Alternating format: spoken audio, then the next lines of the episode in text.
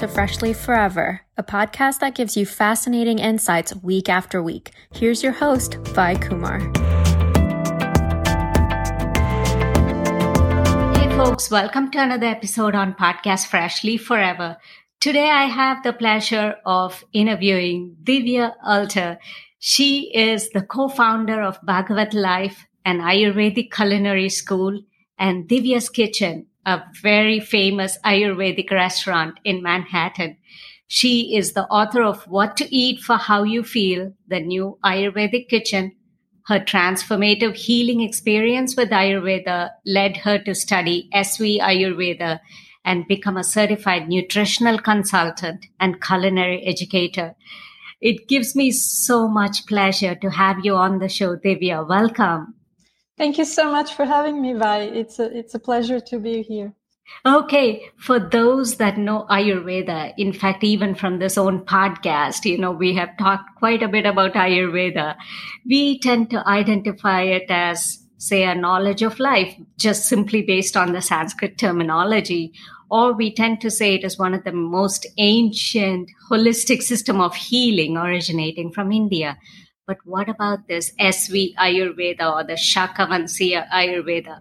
What is it and how did you, Divya, get initiated into it? And tell us all about your journey.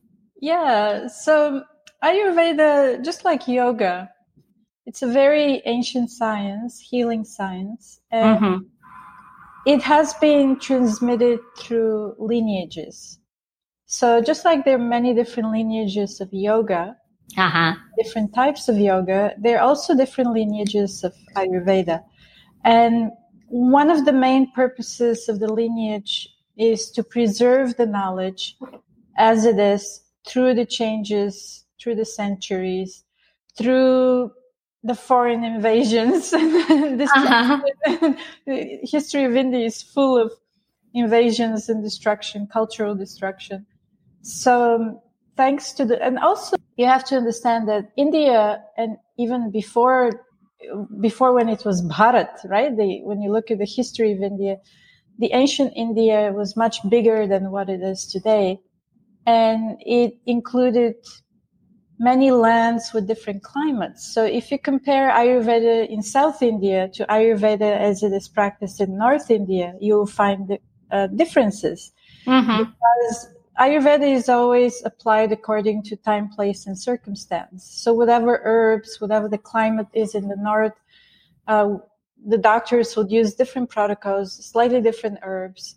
So they would adjust the details while preserving the principles, the main principles uh, presented in the classical texts of Ayurveda. So um, Ayurveda stems from so Vamsha. Sometimes it's called Shaka Vangsha. Vangsha means like a branch, and uh, the Shakavansya Ayurveda and the Shaka Brahmins are mentioned in Samba Purana, which is a very old text.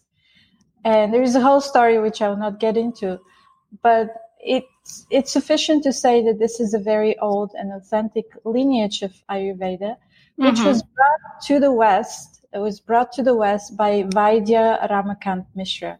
So he's my main Ayurveda teacher. Very fortunate that I met him in this life and he completely transformed not just my health, but my whole approach to life and also my occupation. I, thanks to him, I decided to dedicate my life to Ayurvedic culinary education because it's so essential to healing. Oh, how wonderful. And you said it beautifully there. Time, place, and circumstance determines how one even, you know, prescribes or handles or uses Ayurveda. And so there is so much uh, importance to where you are and what you do. So that's just very well said. And I guess today's discussion focuses a lot on using your expertise as you know, a culinary Ayurvedic guru, so to speak. So, in terms of mix and match, um, when it comes to creating delicious and digestible meals, you also focus on this uh, a lot in your book, What to Eat for How You Feel. And I thoroughly enjoyed reading that book and using that book in my kitchen. So, how important, Divya, is food combining and what are some common you know good and bad to it when it comes to how we practice it on a day-to-day basis I'm so, I'm, I'm so glad that you enjoy cooking with my book. oh, yes. Um, definitely a lot of insights there. Um, well, you know, uh, food compatibility it, or incompatibility, it's called virudha Ahara in Ayurveda. Ahara is the word for food or everything that we take in, and virudha means contradictory, incompatible. It, it's a huge uh, section in Ayurvedic knowledge, not just for food, but also for medicines. So for herb, combining herbs and all that. And it's so important because you may think you're eating healthy. Mm-hmm. You may think you're eating for your dosha or even or for the season. You may think you're eating healthy, but if you are not applying the principles of food compatibility, you experience like a fight in your stomach. These foods will start fighting, incompatible foods will start fighting in your stomach. So a lot of people experience digestive problems. And one of the main reason is incompatible foods. Mm-hmm.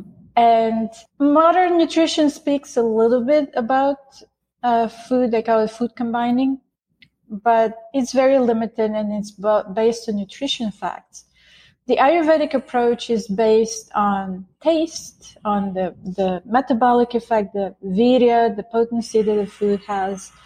Um, sometimes you could have incompatibility on the level of healing benefits.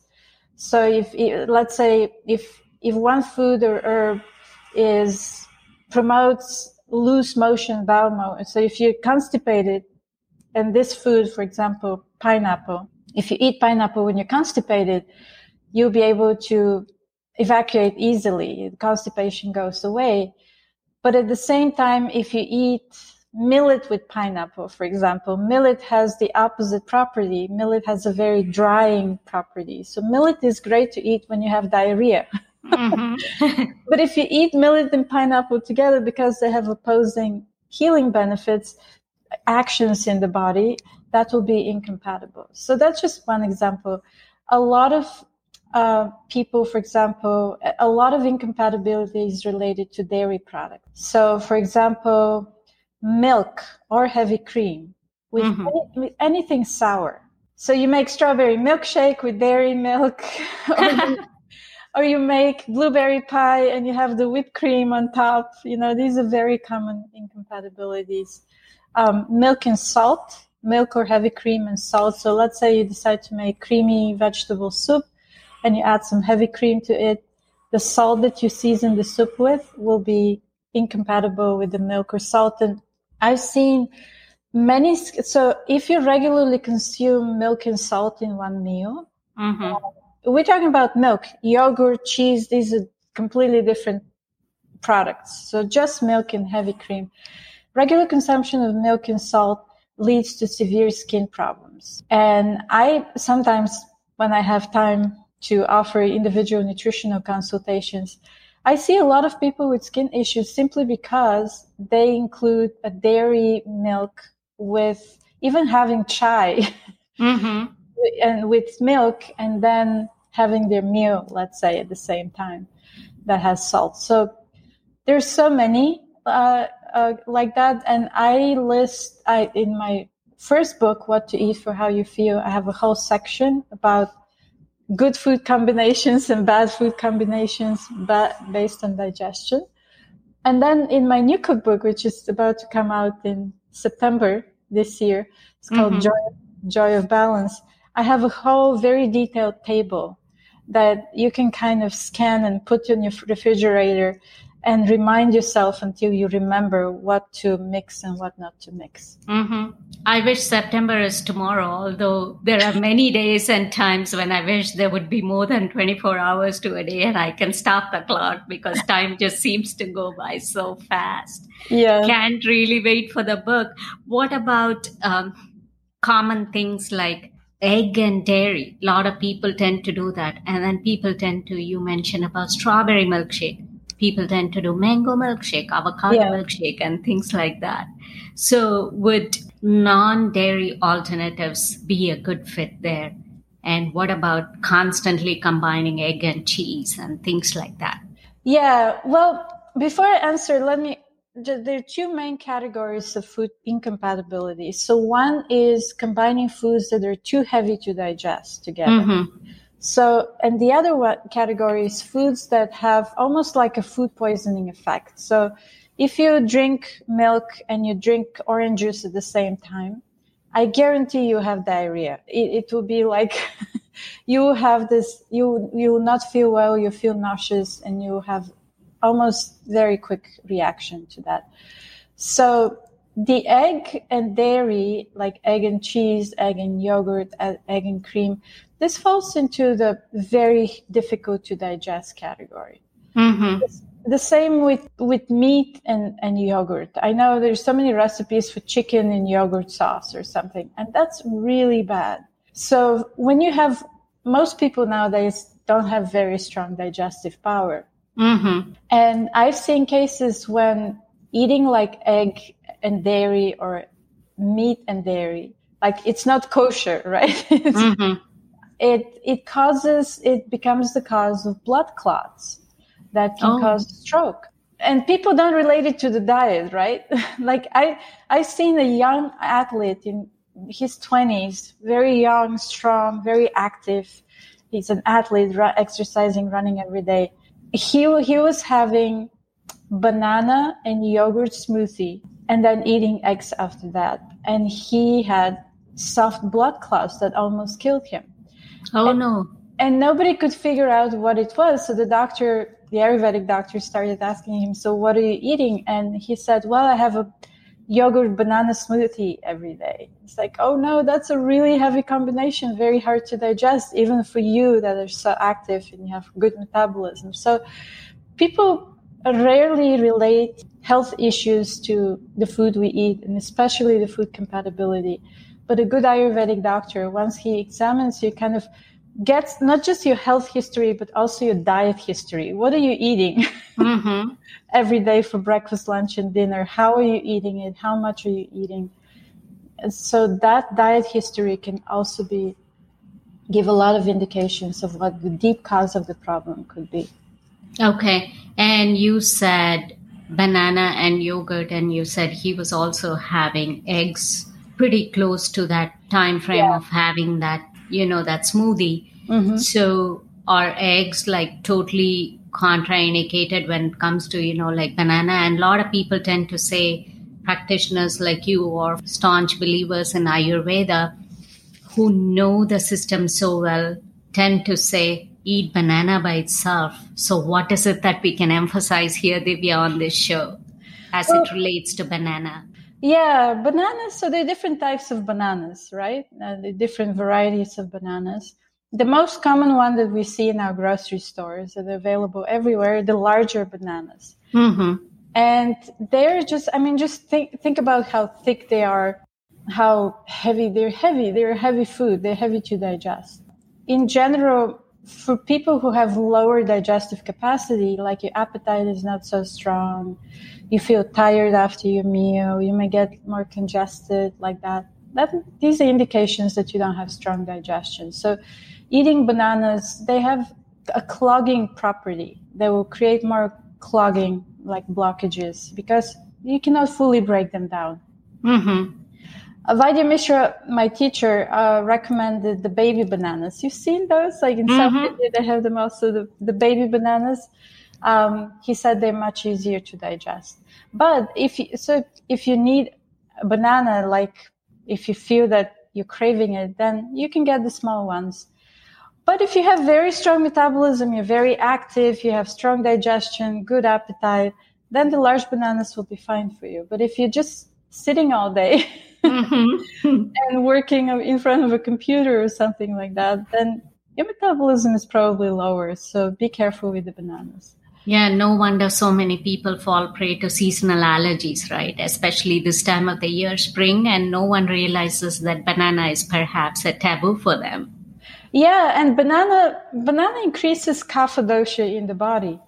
Uh, it's very grounding. It's heavy. That's why we like it because when when your vata airy f- energy is so high and you're like, oh, I need something heavy to keep me going, right? It makes you full faster. But it's not a seasonal food for spring. In spring, we need something that's a little more bitter, more pungent. You don't need heavy foods in spring. You need light foods in spring. What might be a good alternative in terms of fruit for spring? Yes. See, spring is kind of hard because it's, especially if you if you're in the northern hemisphere, like California, south is not so bad, but in in the north, you don't have any fruit growing at this time. Mm-hmm. so we're just uh, using the leftover apples and pears, which are predominantly astringent, so they're still good for for spring season. So I would say, yeah, keep using the apples and pears. I sometimes really, and when the strawberries come in season, hopefully next month we'll start seeing more local strawberries. Mm-hmm. So strawberries, of course, they're very, very good as well. If the sweet variety of strawberries. Um, but right now it's a little bit like citrus is already out of season. So when you look at seasonal fruit during spring, there is not many varieties. Okay. So I was just going to come to that, you know, eating based on season and geographic location. And you already, you know, kind of gave a prelude to that. What are some other factors that are crucial and often ignored, Divya? Say like temperature of the food, portion size, all these things, does it matter when it comes to food combining and making things right? And do spices have a role to play when it comes to even with wrong food combinations? Can spices alleviate whatever uh, implications that food combining may cause? Yeah, I, I can say you're a student of Ayurveda? Actually, more than a student of Ayurveda, I guess I'm like, uh, you know, having been born in India and lived perhaps my early part of my life in India, I can say, because I've now lived a long time in the States. I think, you know, I've been used to all some of these, at least, you know, here and there, though I may not be the guru of it, or though I may not be scientifically an expert as you are. Well, you live it. That's the most important thing. You apply it in your life. And that's what Ayurveda is, is the science of life. It's meant to be applied in your life so and make it better. Uh, well, Ayurveda speaks about 18 categories of food compatibility aside from well, one of them is what to combine with what, right? Mm-hmm. But compatibility extends to, as you mentioned, the location, the geographical location. Desha is called in Sanskrit. So geographical location also involves the climate. So mm-hmm. you mentioned you were in South India. You, you, you went to visit your, your, family in South India. Now compare the climate of South India to New York. Mm-hmm. Very different, right? Mm-hmm. So if I wanted to eat South Indian food in the middle of the winter, that in New York City, that would be incompatible. Um, if I am really craving the South Indian flavors, I would use the spice combination with the ginger, the mustard seeds, the curry leaves, you know, the, those spice combinations, but I will make the food easy to digest in the location that I'm in. Maybe I'll lo- use local vegetables. Of course, mm-hmm. I use local vegetables. I'm not going to import South Indian vegetables. But uh, I would consider these. It's like, okay, let's make South Indian style uh, meal, but it will not be exactly the same way you eat it in South India because the ingredients are different, the climate is different, like that. Then another category is kala. Kala means time. And time can mean time of day, time of, of year, like season. Um, it can mean also time in your life. So we all know our diets change as we go through different stages in our life. Mm-hmm. Uh, so when you eat is also important. And dosha is another category. So eating according to your dosha or your your body constitution. What's the predominant dosha in your body? And people, and this is where modern people, uh, modern Ayurveda gets very confusing because even yesterday, one of our servers at the restaurant, she's really passionate about Ayurveda and she's like, so I, am Pitta Kapha, so how do I eat for my dosha? Mm-hmm. And I said it's very important to consider what your predominant dosha of your prakriti, your constitution is. But you have to consider what dosha is out of the balance right now for you. So, which is the Vikruti? Yes, exactly. Okay, so, so Prakruti being the one at birth and Vikruti being as of right now. Yeah, so this is a mistake people say. They, they would say, oh, I'm with Vata Pitta, so I have to eat Vata balancing foods still the rest of my life. And when they get, let's say they get the flu and they have kapha imbalance, they're congested, they're coughing, you know, they feel heavy, sleepy, and they keep, keep eating Vata pacifying foods, it's not going to balance them. So it's very important. That's why in my books, both of my books, um, I explain the types of so the next category is agni, your, your digestive strength. Your, mm-hmm. not, not just digestive, but your metabolic strength as well. So if you have weak digestion, uh, then you need something a little more pungent, a little more sour to strength to increase your digestive fire.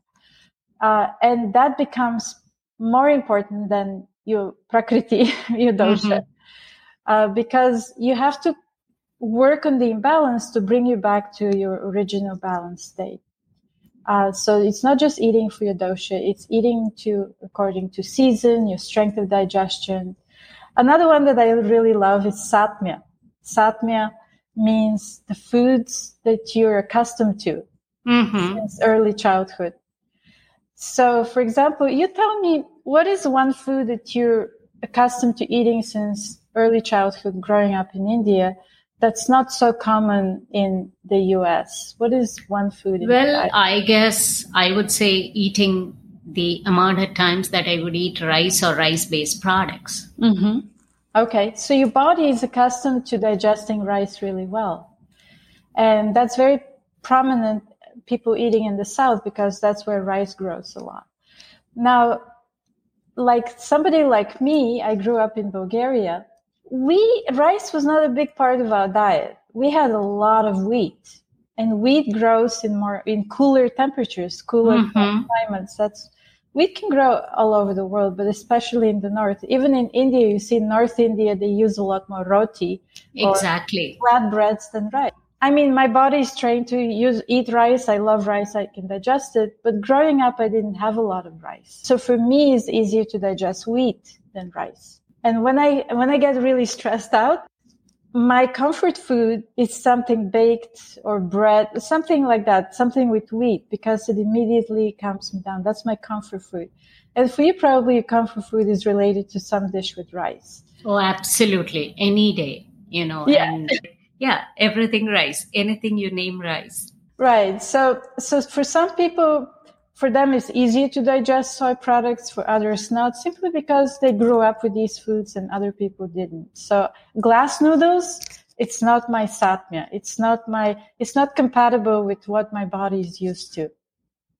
And of course you can develop you can become accustomed to a food that you didn't grow up with. It usually takes about six months. So let's say you move to another country and you're trying to become accustomed to the local diet, it usually takes six months for the body to start fully digesting the local foods. Because it is just recognizing something new that's coming in and it's yes. trying to adjust to it.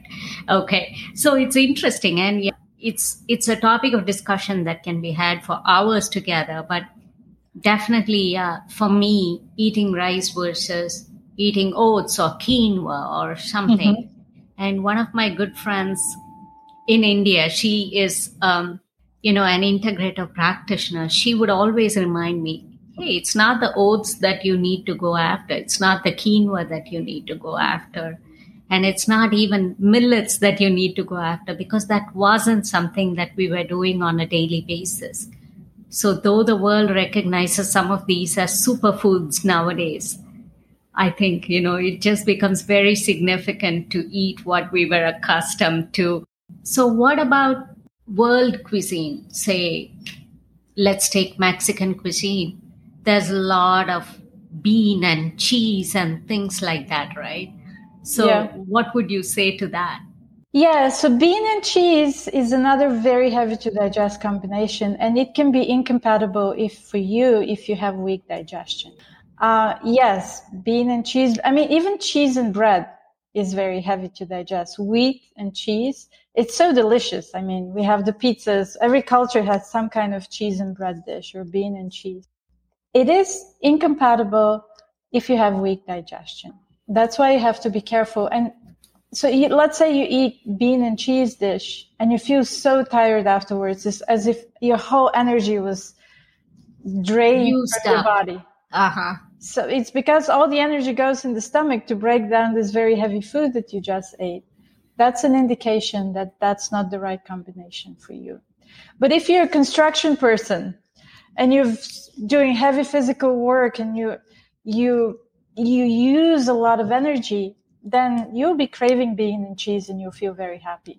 So it's a matter of how much you're able to utilize whatever you have had, and it depends on the amount of activity that you're able to do, correct?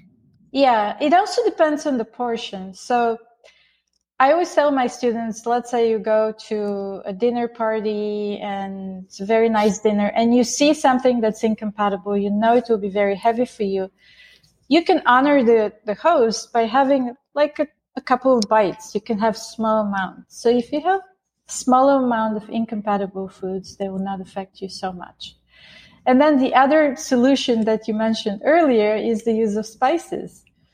So, because spices have tremendous digestive properties, if you cook with a lot of spice, the incompatible foods will become less damaging. But why you have to know there is always a price to pay. You may not have, you may not pay the price right away, Exactly. But the buildup from undi- from not digesting fully incompatible foods, it starts to build up in the body. It can start hardening your arteries. It can start building around your waist area, and you start gaining weight there. Uh, it can build in your colon. Everybody who's done colonoscopy and seen what comes out of the colon, it's like, okay, that's the undigested food that you may have eaten years ago. That's still, Mhm. still stuck in there. And this undigested food is called ama. It can grow into ama visho, which is reactive, toxic ama, semi-digested food. That becomes the breeding ground for disease and inflammation. So when I tell people, people with chronic inflammation, I always tell them, you have to really pay attention to the combination of foods. Because if you're not digesting them, you're just perpetuating the inflammatory processes in your body. And when an inflammation becomes the breeding ground for very serious health problems. Mm-hmm, mm-hmm. And uh, you pointed out very nicely, Divya, you have connected it all. And we talked about Indian cuisine, we talked about Mexican. And just to reiterate, Ayurveda need not necessarily be related to Indian cuisine alone, correct? The Ayurvedic principles can be incorporated and you can cook any type of world cuisine. And you coming from Bulgaria, I guess, you know, we can incorporate it into any kind of cuisine, correct?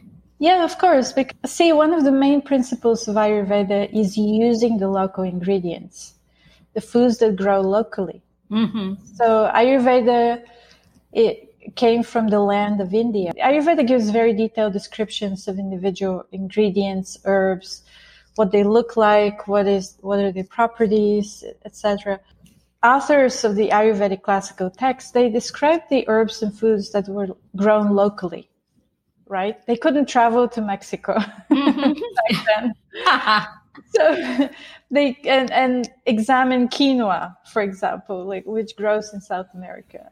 Um, they couldn't travel to Bulgaria and examine the local herbs. They just described what was grown locally. In the same way with cuisine, one of the main precepts of Ayurveda is to use local food because it's grown locally. That food that uses the water that you drink, you know, the sun that that shines on you, the climate, the air that you breathe, that food will be most compatible to you. because it already recognizes your body recognizes something that's coming in. Yes, exactly. So, so how do you use local foods and apply the Ayurvedic principles? You apply the Ayurvedic principles of compatibility. You can use local herbs like culinary herbs, for example. Um, and because of good transportation now, global transportation, we have access to all the Ayurvedic spices as well. So we have access to turmeric and to cumin and cardamom and cinnamon and all that. So we can use those as well. But you can create different flavors based on your local cuisine. And that's another compatibility that's so important the Satmya, remember? So you cannot force, let's say, somebody from Sweden, for example. Mm-hmm. I live, live in Sweden, up north, very heavy diet. They use a lot of heavy cream in their diet because it, it helps, helps them with the cold temperatures. But you cannot force somebody who grew up in Sweden to eat Indian food. You know, it's not their, it's not their they're not accustomed mm-hmm. to it. Another category of compatibility is called hridya, palatability, something that you really like. So it can be the healthiest food for you, freshly prepared and everything, but if you don't like it, it's not going to be healthy mm-hmm. for you. So you have to make um, local food tasty and approachable to people and you can totally apply the ayurvedic principles to any kind of cuisine okay locally. and just to touch upon that fact or that example of someone living up north trying to eat tropical. Say you mentioned south indian food in in the peak of winter in new york city. So what exactly is an alternative or how does anyone tweak living in a cold temperature trying to eat something which is um, you know perhaps their usual uh, traditional stuff say like a tropical type of food the, let's go with the example for New York. In the middle of the winter, I'm not going to eat coconut, which is very typical for South India and, and the South in general. So, coconut is very cooling. Mm-hmm. It produces coolness in the body, it cools you down. And in the winter, when it's so cold, you don't want to eat cooling foods unless you really heat it. Mm-hmm. So, a coconut is also heavy. So we need heavy foods in the winter, but if it's so cooling, then I'll wait for the summer when I really enjoy drinking coconut water, making coconut chutney, fresh coconut chutney, and making these beautiful coconut desserts. Oh, um, oh yes. So I really enjoy that. But in the in the in the winter it will be incompatible. And so vice versa. So in the middle of the summer, I'm not going to eat heavy stews, you know, the okay. heavy bean stew, something that's really heavy, grounding. No, we, we crave light foods in, in the summer, right? We enjoy fruits, we salads, we crave lighter foods because we don't feel eating heavy in the summer. Mm-hmm. What about raw versus cooked food? And what about, say, sprouting? So, again, raw food needs extra fire to be digested. If your digestion is weak, then you're not going to fully digest the raw food and get benefit benefit from all the nutrients that it has. So that's another thing. A lot of people have weak digestion. They eat raw foods and they feel terrible. They get more bloated. They feel ungrounded, not satiated, like that. But if you have strong digestion, especially in the summer, raw food, raw food is great. And then sprouting. So think about nature. When does everything begin to sprout? Spring. It's in spring, yeah. So sprouts are very light. They're very airy in nature. So the best time to eat sprouts is in spring, which is now. But um, they're also very airy, so they will aggravate your vata very much. That's why, like, I like to make mung bean sprouts, but I lightly saute them mm-hmm. First mm-hmm. with, with, a few spices. I, I have a sprouted mung bean recipe in my new cookbook, Enjoy of Balance. But um, then it's easy to digest. It will not make you gassy. So if you're getting gassy and bloated after you eat, that's another indication that you're not digesting the food fully. Okay, okay. And again, anything, you know, so what is the answer to anyone that says, hey, how do I even, you talked about whatever is called dosha, which is the body constitution, you know, which can be something that you were inherently born with versus what is the current state of affairs right now with someone's body. So, how does someone identify what will really suit them? And how do they know whether they need more of the air element, whether they need more of the fire element, which is the pitta, and then the kapha, which is the earth, correct? Earth and water, yeah. I mean, the best thing is to see an Ayurvedic doctor practitioner. They check your balls, they examine you, and they can tell you exactly what's out of balance and what you need to do, what foods, what remedies, what exercise, and all that. They can personalize um, all this for you, but that's kind of rare. Um, that's why I'm so passionate to help people learn self awareness to actually mm-hmm. stop and feel okay how do i feel right now? Am i cold? Am i uh, am i hot? Do i feel heavy? Do i feel lightheaded? So by practicing self-awareness and you connect to those elements in your body then you can then it, it's like oh yeah i'm i'm not really hungry. It's time to eat lunch but i'm not really hungry. What should i do that's why I love teaching. So I've been teaching cooking classes for since we moved to New York. Wow, 13 years now. And we just, but then COVID happened and people couldn't come in person. oh, then the whole virtual world started. Yeah, that's that's what happened. Back in a moment with our guest on Fresh Leaf Forever.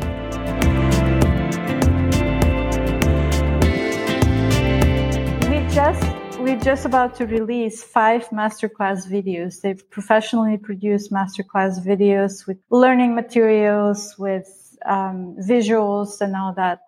So I explain the doshas, especially in relation to food.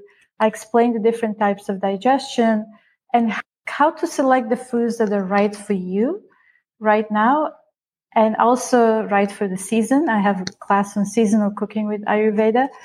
But then the fun part is how to actually do all of this in the kitchen because we can theorize, we can exactly. speak, we can speak about the theory of doshas and Ayurveda and all that, but we have to eat three times a day, and we have to. And many people don't know. It's like they even go to Ayurvedic doctors. They don't really know how to practically apply this in the kitchen. So this is where I come in. And I love teaching people. It's, it's so simple. It, there's nothing mystical about Ayurvedic diet. Um, once you learn how to have this self-awareness, connect with where you're at right now, and then connect with the properties of food. So don't just look at food as rich in protein, carbs, and fat and all that, look at the properties. Is it cold or hot? Is it light or heavy? Is it dry or moist? So once you connect with these properties, then you can always apply, we call it the golden rule of balance. The like increases like, mm-hmm. and, and you balance with the opposite. So if you feel very cold and dry, you need hot and most moist food. And even if you just apply these properties, and if you don't know how to combine and what ingredients to use, just eat something warm and something moist. You'll feel better. Exactly. And Ayurveda, I just want to also emphasize here and get your thoughts on it too, Divya. We call it the knowledge of life. And it's something which is very natural and goes with the flow. You're talking about self awareness and someone trying to be very mindful of what they do this is unlike a keto diet or a paleo diet or anything. When you say Ayurvedic diet, it's not something that you or a set of people have come up with. It is just that it's something which is very inherent, which is very much in tune with the human existence, correct? Yeah, exactly. And Ayurvedic diet really means a way of eating. Mm-hmm. And, and something that it's not, it, it has to change. It has to change because it has to you have to adapt your diet to your needs. So the way you feel right now and what do you need to adjust to feel better in terms of food. So as we get older our needs change. If we get sick our needs will change. If you give birth your needs change. Uh-huh obviously So, um, or if you travel a lot, or if you're, depending on what's going on in your life, your needs change. So you have to adapt, adjust the foods that you're eating to your needs. That, that's what it means to eat Ayurvedically. So it's the natural science which tells you how to live a harmonious life and how to be in sync with your body and be in harmony correct yeah exactly so be being aware of that and then making the decisions to flow with that harmony to to feel more aligned with what what you need right now that's what ayurveda teaches us mm-hmm. it's very yeah, personalized approach Okay. And the Ayur and the Veda, the component, you know, like brings all the integration of the body, mind, and soul, I guess. And that's where the yoga component comes into it. Yeah, but I appreciate yoga very much. I've been practicing it for many years. What is then the advice to any family that tunes and listens to this show and says, okay, Divya, how do I make sure that whatever I cook is compatible for the man, woman, and the child in the household. yeah, that would be confusing because they all they all have their individual needs, right? Uh-huh. so, well, first of all, see to the other piece of Ayurvedic lifestyle and diet is that you need to learn a little bit. You have to have the basic knowledge of not just the doshas, but the six days of food. So I speak in great detail about connecting to foods through the six states. So foods that are sweet, a building and nourishing foods. Foods that are bitter, a cleansing food. So connecting with food through the six days, understanding the symptoms of different types of digestion so that when you when you have acidity and heartburn, what do you eat? So you should know what, what acidity and heartburn feels like and what foods would be balancing for when you're experiencing this condition. So you need something pacifying, soothing. Yeah, so you need to have a little bit of knowledge. So you have to learn the basics. And that's why I love writing books and teaching classes because they give you the basics. You don't have mm-hmm. to be mm-hmm. an Ayurvedic practitioner. You just learn the basics. And these are life skills. They make so much sense that you can apply anywhere. So when you cook for a family, a simple way of doing it is let's say the father is very pitta, he's very fiery, he doesn't need very spicy foods. The child is very kapha, they're growing, you know, they're a little chubby, they mm-hmm. love they love sweets. And and the mother is very vata. She's she's very airy and mobile, running around all the time. So they all have three different constitutions. This is just a, an example um, what do you do? How do you make balancing foods? First of all, cook it seasonal. So use seasonal ingredients, cook it according to the location, make it really tasty, make sure that they enjoy what they're eating, make it fresh. Incorporate all six days of foods. So sweet, sour, salty, pungent, bitter, and astringent. You have a balance of the six days. And then like instead of putting chili in every dish, make it really spicy because your child cannot handle the chili. Mm-hmm. And your husband cannot handle too much chili. He's already so fiery. So what I would do is I will make a sauce or a chutney, like a little side dish, and I'll put the chili in there and I'll make it spicy. So the family can have a meal that's not too spicy, but those who need the extra spice can just pour a little extra sauce on their food and make it spicier. And also, you would recommend different portions for uh, of different items on the menu. So, for example, the husband who is very pitta, he needs a bigger portion and heavier food. So I'll give him, I'm a vegetarian, I don't eat meat, but I'll give him like extra paneer cheese. Mm-hmm. and then, and then the child will need a, a little, something a little lighter and a little bit of sweet because they crave sweets, but just a little bit, not too much co- cookies or cakes like that. So you can, you can adjust the portion and you can adjust the different tastes with different side dishes as well. Mm-hmm.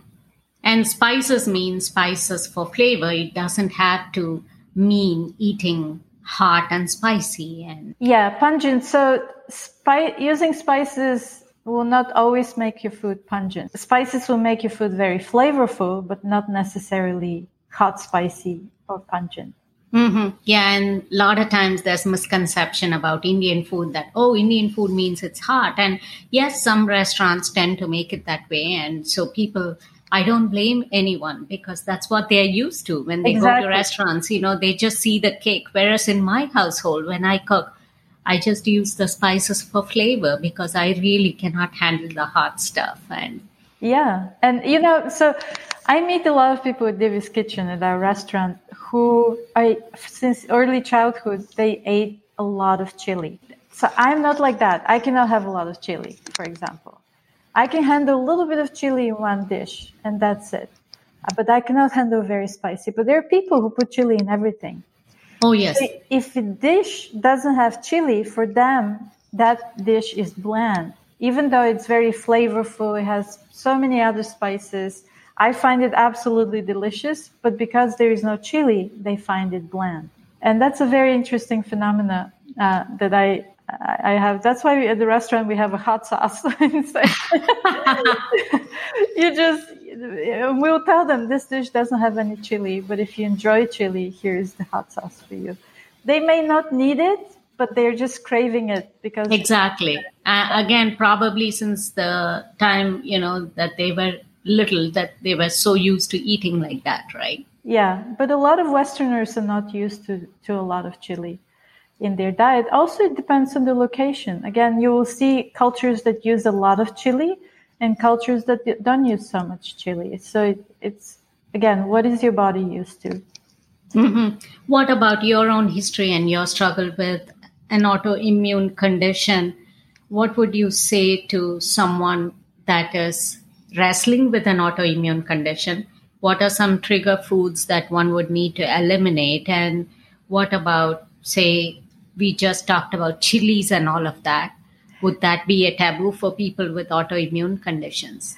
And what about dairy? Well, it's so individual because you have to find the cause of the autoimmune. There are different mm-hmm. types of autoimmune conditions. So you have, and different, caused by different things. When I had my autoimmune, I struggled to find the deep cause for it. And I found it. That's why I was able to get rid of it.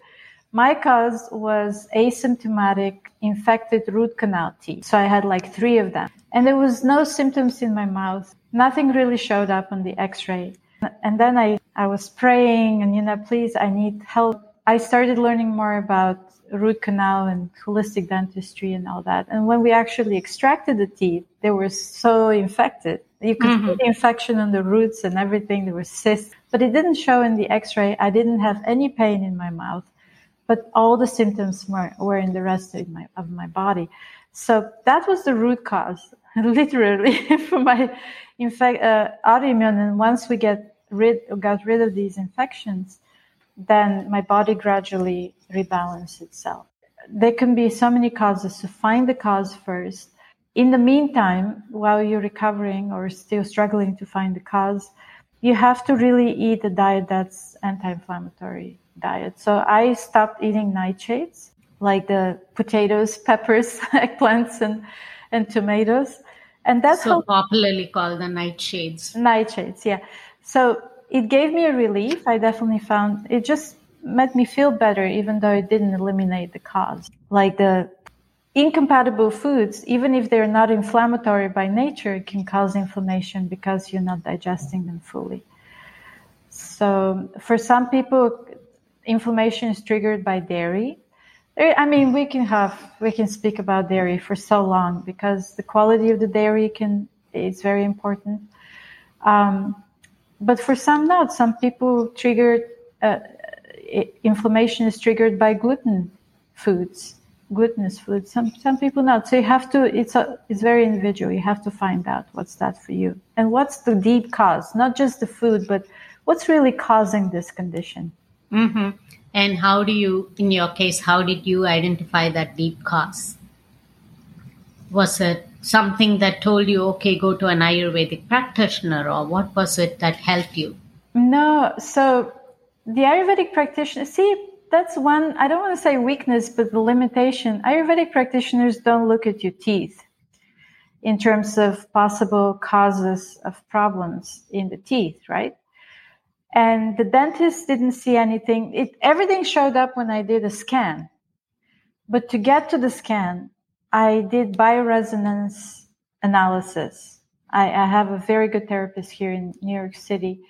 And bioresonance kind of reads the frequencies in your body. And she kept telling me, I went to her several times, and she kept telling me, you have really bad infection in your teeth. And I'm like, I don't feel anything. so I went to the dentist and I said, "Hey, can you can we do a scan because the bioresonance keeps saying that." And when he looked at the scan, he was like, "Oh wow, we have to extract these teeth immediately. It's so bad." So, and then next time I go to him, he's like, "So what does the bioresonance say?" so was it like a special type of scan, or was it any routine scan? No, it's just like a CT scan. They do your whole jaw, um, and so that that helped me to determine the cause. And I have to be honest with you, I was doing the Ayurvedic protocols, but they were not helping me much because we were not addressing the deep cause. And the Ayurvedic doctors were not, they didn't ask me about my dental history. They didn't go there. And for me, that was the cause. So again, you know, I'm, I believe in inner guidance. exactly. you know, divine... something that led you to even that bioresonance yeah uh, yeah so technique. that div- divine guide- guidance in your heart that we all experience um, and i um, i'm just very grateful that i, I listened to it mm-hmm. and cooking fresh all, already seems a challenge so how can one map their cooking process to achieve best results what is the prep work that needs to happen for someone to be able to cook for harmonious living and eating and to be able to eat fresh meals and feed their family. Well, one of the biggest shocker, shockers when I speak and teach is like no leftovers. and people are like, how is that possible? And um, there is a lot of resistance to that. It's like, and probably no microwave as well. Oh yeah, no microwave for sure. Because see, Ayurveda doesn't just speak about the physical components of the fact of the effects of food, Ayurveda speaks about the vibrational potency of food. So it's the energy that you bring into your body through the food, not just the physical components of it. And um, so microwave really kills the vibration. Mm-hmm. it doesn't. It, it looks like food physically, but vibrationally, energetically, it's not supporting you. Um, then, in terms of leftovers, they're practical, but they're very leftover food. Once you cook the food, especially with fat, with oil or ghee, once you cook the food and then you refrigerate it and then you reheat it, that food becomes very hard to digest, especially food that has fat in it. And so what happens is gradually we leftover foods weaken our digestive system and then we don't digest the food and then we go into the inflammatory cycle that we talk so it's a vicious cycle at that yeah point.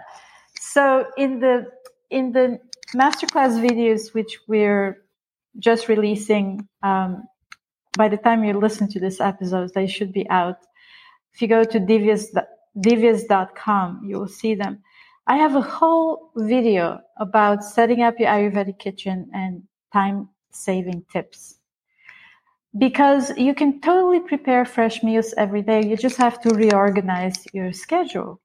For example, on Sunday, let's say you're used to cooking few meals on Sunday, like for the next three days.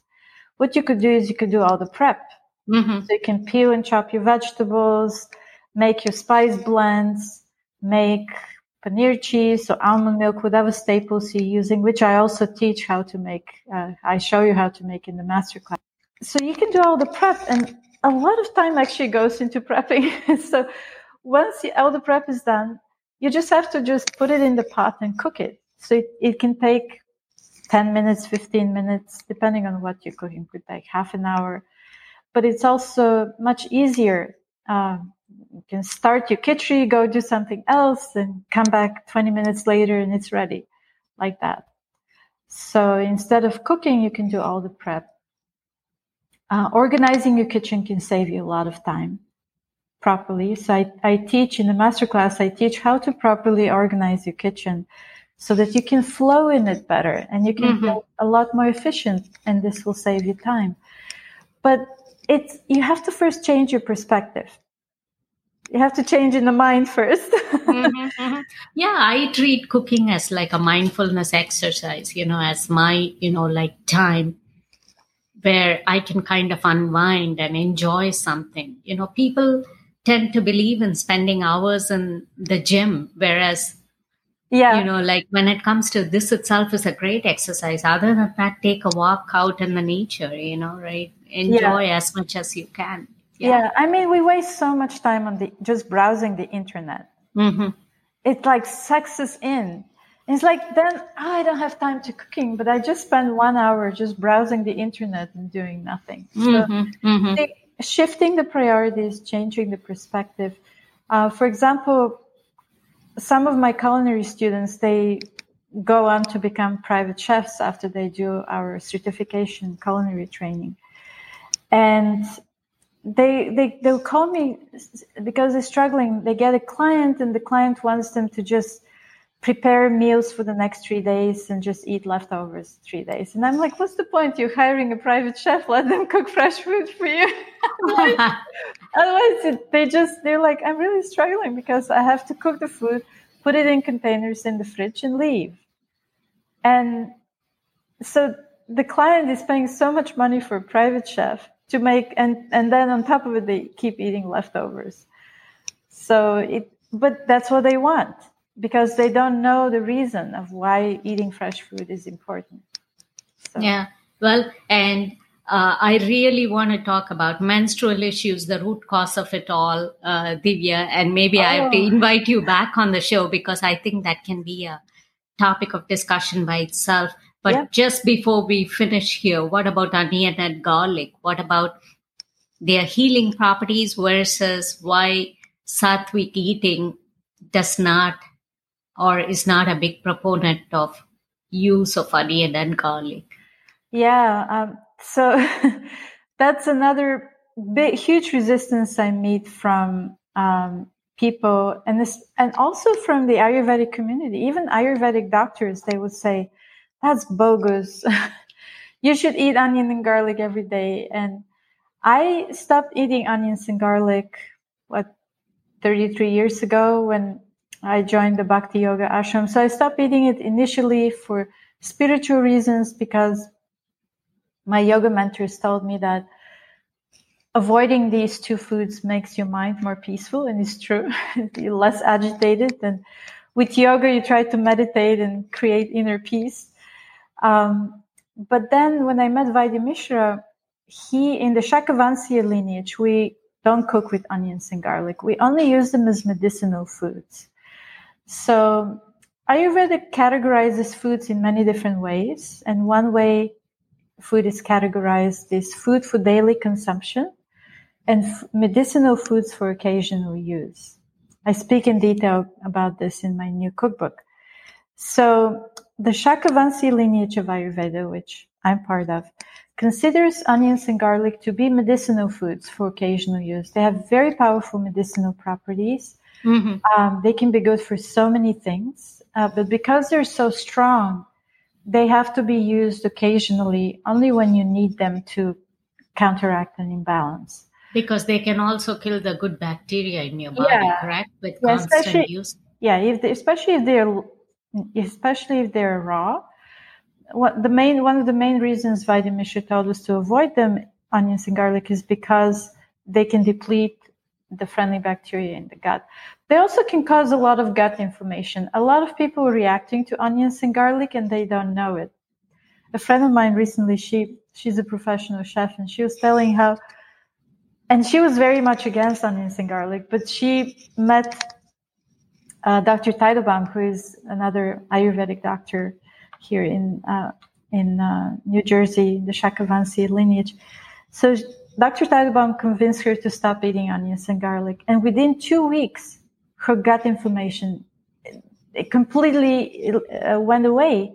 And she realized it was caused by the onions and garlic because she didn't change anything else. So again, it can be inflammatory, it can help inflammation, but it can cause, it can also cause inflammation depending on what the condition is. I, I don't like the taste of onion and garlic, but sometimes I would use the dry garlic, like the capsules, um, I would use the aged garlic, especially if I'm fighting parasites or something that I need to clear from my gut. I would use it as medicine. Um, mm-hmm. or if if I get really bad flu or something and I need to something very pungent to reduce the phlegm and all that, I might use a little bit of garlic, but I, I don't use it all the time. And and people, you know, people are so funny. Like especially when I'm in the restaurant, I, I will be just cruising around the the dining room and meet our guests, and I would, they would say, "Wow, you're so peaceful," and I'm like, "Well." I mean, I practice meditation and all that, but I also don't eat onion garlic, and you know, because the onion, they're very stimulating foods. They uh, they increase your temperament as well. Anyway, it's up to you. I always tell people it's up to you, but if you're having certain issues, especially if your pitta is very high, you're very fiery, they try just try it for a couple of weeks and see if you feel better. If you feel better, then onions and garlic are medicinal foods for occasional use for you. Okay, perfect. And what about Bhagavat Life, the certification programs, cooking classes, workshops, and whatever is coming out, the new cookbook, Joy of Balance, an Ayurvedic guide to cooking with healing ingredients. And I guess the workshops with Bhagavat Life include anything from writing, Enneagram, yoga, sound bath. Yeah, so Bhagavat Life is our nonprofit school, and we've been teaching cooking classes and our Ayurvedic nutrition and culinary training for many years now. Right now, we're not offering any live classes uh, because we focused on releasing the master classes, which you can purchase at a great discount right mm-hmm. now and purchase and view uh, in, in at your own time. Uh, so I would, if you'd like to study with me, to learn from me, I would recommend starting with the master classes available at divyas.com. And if you if you follow us on Instagram or join um, our newsletter, we'll let you know when we'll be teaching in-person classes. And offering the culinary training has been so successful. We we have I don't I don't even know how many people, probably over 60 people on the wait list for the next one, and we can only take 45. So they're very popular programs, uh, but uh, watching the master classes will be a very good start because it I spent a lot of time creating this very systematic uh, presentation for Ayurvedic cooking, and I think it will be very helpful for everybody who watches it. And um, we also have uh, fantastic products, which mm-hmm. um, my goal is to help people make Ayurvedic food accessible to people. So we have these khichdi products, they're packaged khichdi um, pantry products, and so if you're kind of intimidated intimidated with what spices should I use and how do I cook this and I want to learn how to make khichdi what we did is we take the grains and the lentils we wash them we soak them and we dehydrate them again so and then we mix them with appropriate spices for different doshas so you can actually pour it in hot water and come back 20 minutes later and you have a fresh hot meal ready without much much difficulty. And we have soup products, we have sauces. Um, they're completely fresh, organic, and really easy to fix a meal together with them. Okay. The Perfect. And any other, I can definitely include the link in the show notes and anything else that you want to add, Divya, here in uh, terms of your contact information and any closing thoughts from you. No, thank you. Well, if you come to New York City, please come visit us. Everybody who's listening, would love to meet you at Divya's Kitchen. I would love to uh, experience the food. We can talk so much about food, right? But you have to taste it and experience it in your own body. See how this kind of food makes you feel. And I guarantee you, you'll feel very nourished. Whether you follow my recipes, um, in my cookbooks, whether you or the cooking classes, or you just come to Divya's Kitchen, you will feel deeply nourished and you will feel like, wow, this food is not just tasty. I feel kind of my body tissues are just soaking it all up. And that's what food is meant for. It's meant for deep nourishment and satisfaction. Oh, very well said, Divya. And Divya's Kitchen, I know, offers a unique menu based on one's constitution. So I guess how one can figure what might work best for them uh, while having a meal there. I'm sure there are many people there to counsel and give them the best advice and including Divya. Thank you so much for joining me and the listeners on the show and such a fantastic conversation. Thank you so much. Thank you, Vi. You're so nice to talk to. I really enjoyed speaking with you. Oh, thank you. And definitely please come back sometime to talk about menstrual issues and the root cause of it all and how food can be a healer there. Thank you. Yeah, I would be honored to. Okay. Listeners, as always, follow the podcast, leave a review from your podcast app of choice, and follow me on Instagram at YP Kumar for all things digital media and lifestyle. Until next time with another interesting guest, this is Vi saying so long.